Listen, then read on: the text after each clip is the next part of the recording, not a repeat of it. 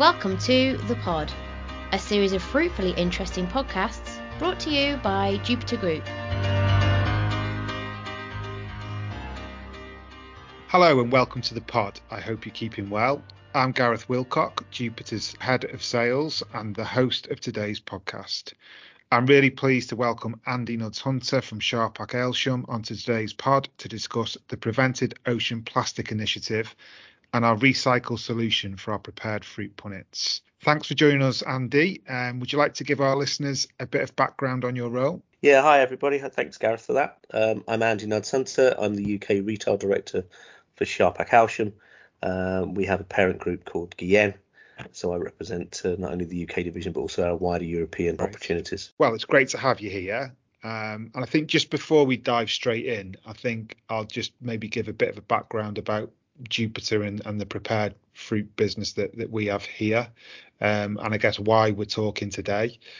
You know, Jupiter has had a prepared fruit facility in our headquarters in Newport, Shropshire since since 2012, and, and it's been a key part of of, of our group and it, we continue to go from strength to strength in the prepared fruit world by having not only private label products which we supply into retail, but we're also developed a branded proposition which has over time um, gone from strength to strength. And today we are selling in mainstream retail a partnership with Babybel and fruit snacking. So, you know, we're a diverse business that not only grow produce, but we also are involved at every stage of the journey. So we're vertically integrated and we pack at our site into prepared produce uh, into prepared fruit rather.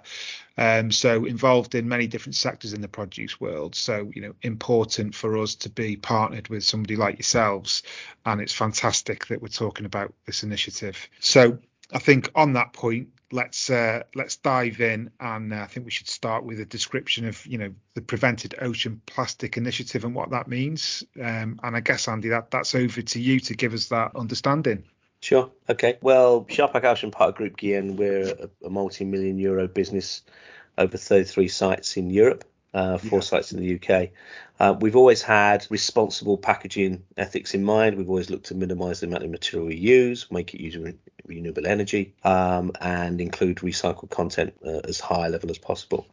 So, with that in mind, we've been dealing with a, a supply chain from a, an organisation that came to us uh, with the Prevented Ocean Plastic Supply Chain and the initiative. Yeah. We've been dealing with this company for about 10 years, and because of that, we had trust in the ability of them as a material supplier and in their due diligence and in their traceability to, to engage further in that. They established what the, the process was. And in terms of POP, they'd been bought, buying and sourcing um, high quality, food safe, food grade recycled content from non European sources.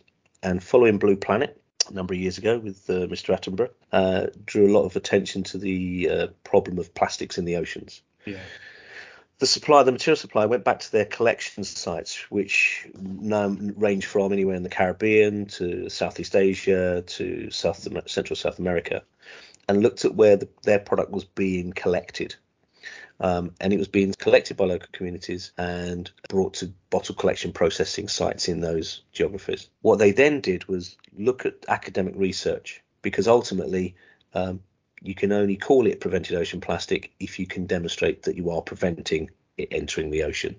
Yeah. So there was an academic study uh, done uh, about 2013, which showed that plastic pollution enters the ocean, and it came with four main call-outs from the academic study. It was a significant study in America, and there was four main call-outs to identify what ocean-bound plastic is and where it comes from.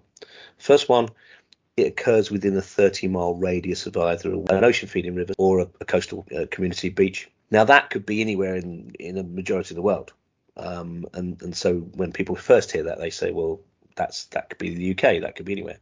The second one is the most critical point, and that's where there's no formal waste collection in the geography. So that discounts everywhere in Europe, basically. So yeah. we couldn't call anything that leaches into our environment ocean-bound plastic because we have formal waste collection. So formal waste collection, if there is none and it's all informal waste collection, that's why it can happen. Um, thirdly, if there's uh, expanding population and tourist growth, and fourthly, the fourth point was if there's already evidence of damage in the environment because of plastics. So they aligned with those academic principles. They went to their coastal communities. They started establishing with those coastal communities the education that those water bottles that they had to drink from because they don't have drinkable water. Indonesia, for example, 265 million people living on 17,000 islands, no drinkable water from a tap. So those bottles were their own recycling requirement, but they didn't have a curbside recycling system like we did. So with education, don't discard it. That bottle has a value.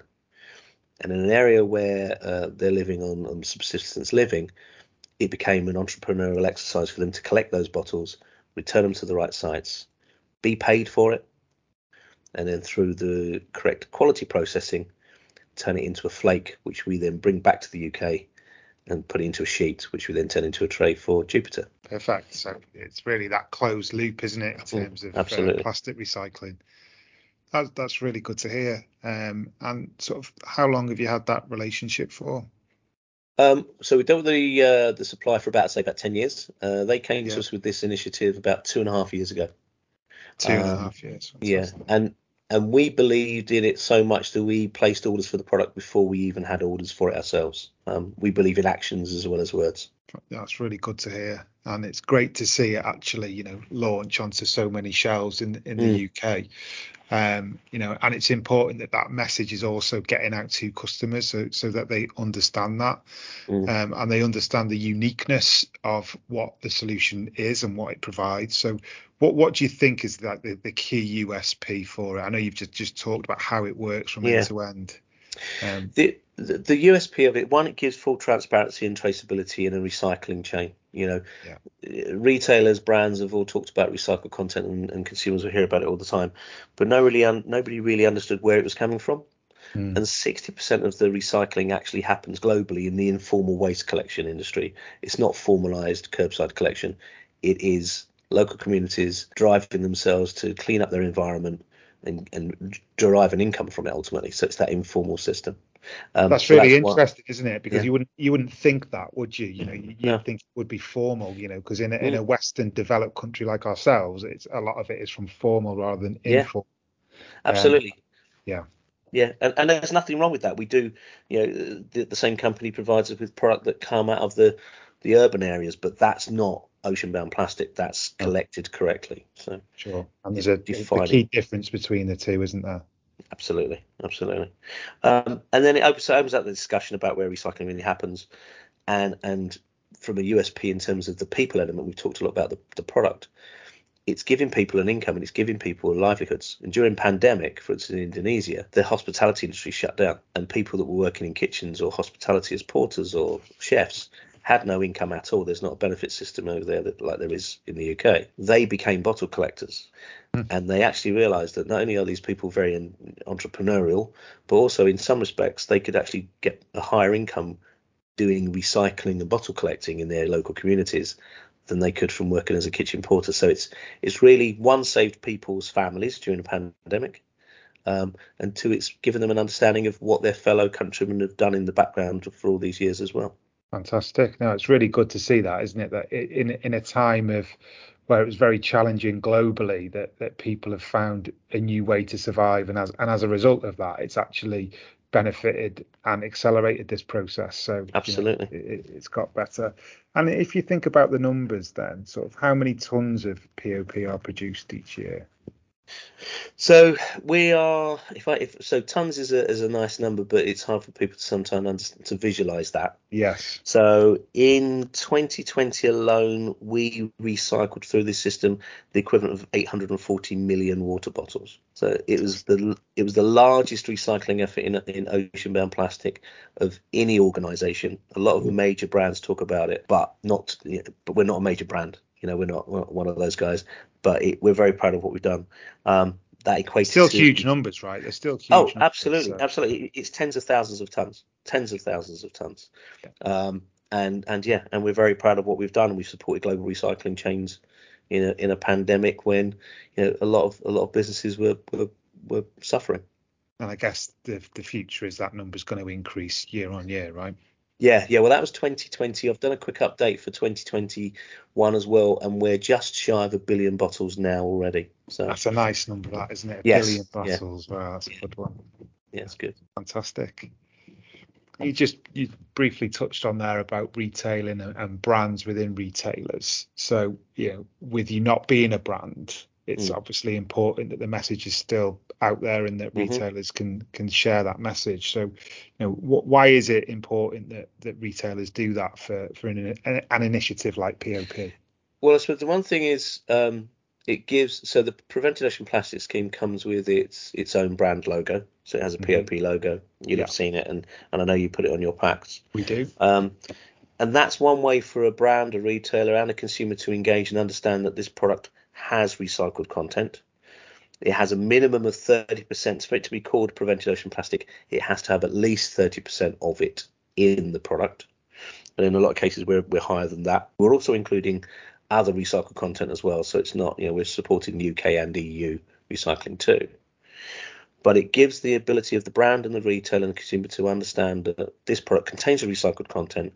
And then if they want to understand the chain further, there's all the resources via QR codes and links to websites that if they want to learn more about how this is a, a people based initiative and not just a material based initiative, yeah. they can start telling a story about plastic not just being a material but being being a benefit. So you have a, a, a, multimedia platform to give people as much information as as what they want really, and to connect with it as far up the supply chain as they want as well.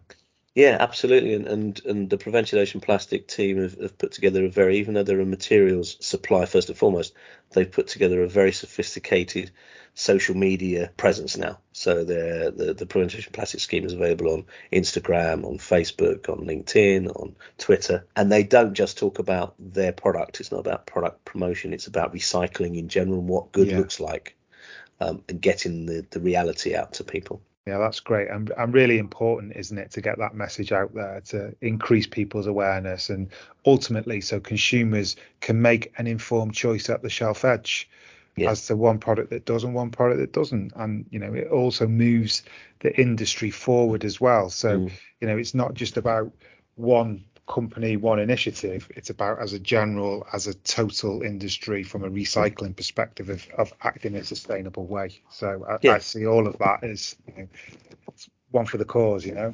Absolutely, absolutely. It it's an you know it's there's a lot of demands on the recycling industry now to put more and more recycled content into products um, and to capture more of that lost material and bring it back to, to, to packaging. And this is just a very worthwhile and honourable endeavour to ensure that there's additional recycled content coming in, which has a very good social and ethical side to it as well. Yeah, great. No, I agree. Well, if you think about, I touched at the beginning on, on what we do in terms of our prepared fruit range. So, you know, we're supplying our, our two biggest lines into retail using you know, POP, mm-hmm. um, which is great. And we, we launched that initiative as soon as we could. Um, and then you know we're looking at how do we then expand that out to our other portfolio so making sure that it isn't just something that we supply to one it's something that we do as a business as well it's just how we operate you know our packaging solutions I've got this included within them. So we've got that rollout plan also where we're looking to do that um, with our other customers as well. Great. And then also, how do we do that with our branded partnerships? And again, just using each other's asset, leveraging the message between each other to make sure mm-hmm. that we can get it out there to customers. So, you know, it's something that's very much at the center of our CSR strategy. And we, we see that not only in prepared and plastics, this is sort of the start of it. It's like, how do we do that across everything that we do? Mm. How do we do that mm. in all packaging types that we do? So it's been a great catalyst for us as a business to, to, to really question ourselves to operate in a more environmentally friendly way. Great, it's good to hear. Yeah, and then so I guess POP is only a part of it. Um, so what what's what's on the horizon and, and what's next? So for, for POP, um, they've just recently announced a significant amount of funding into the Indonesian archipelago for expansion of more collection sites, more collectors, more uh, aggregation sites, and more processing sites. Um, so that's been a, from a, a, major sustainable innovation fund uh, just announced about a month ago. So that'll be um, increasing, putting recycling facilities into islands that have never had recycling capability ever yeah. before. So there's a huge amount of product out there that can be recovered. Um, then in terms of our work with with the POP supply chain, we continue to talk to the brands and retailers about further opportunities for its inclusion. And then in terms of our business, we're looking at more and more ways that we can run in a circular economy friendly practice. So embracing renewable energies into our factories, minimizing the raw materials we do use, making most of them, uh, and making sure that everything we make has recycled content and can be ultimately recycled. Yeah, fantastic. And I think, you know, that is the only way really to guarantee future sustainability, isn't it? By working on those initiatives and and so that in future generations, that's just the norm. That's just how we operate. Yeah. Um, I think yeah. it's, it's key really. Okay. Well, look, I think we've covered everything that we were going to talk about today, Andy. So um, Thank you know, you. I'm, I'm pleased that you've been able to join us, and, and it's been great to hear from you firsthand your experience um, and what you're doing, and how that you're at the forefront of um, of working with with initiatives like like POP. So thank you for that. Thank you. And for our listeners, thanks so much for listening to today's podcast on our prevented ocean plastic punnets. And if you like what you've heard from the pod today, remember that you can hit subscribe whenever you listen to your favourite podcasts. And if you take a moment or two to give us five stars in the review, we would be most grateful.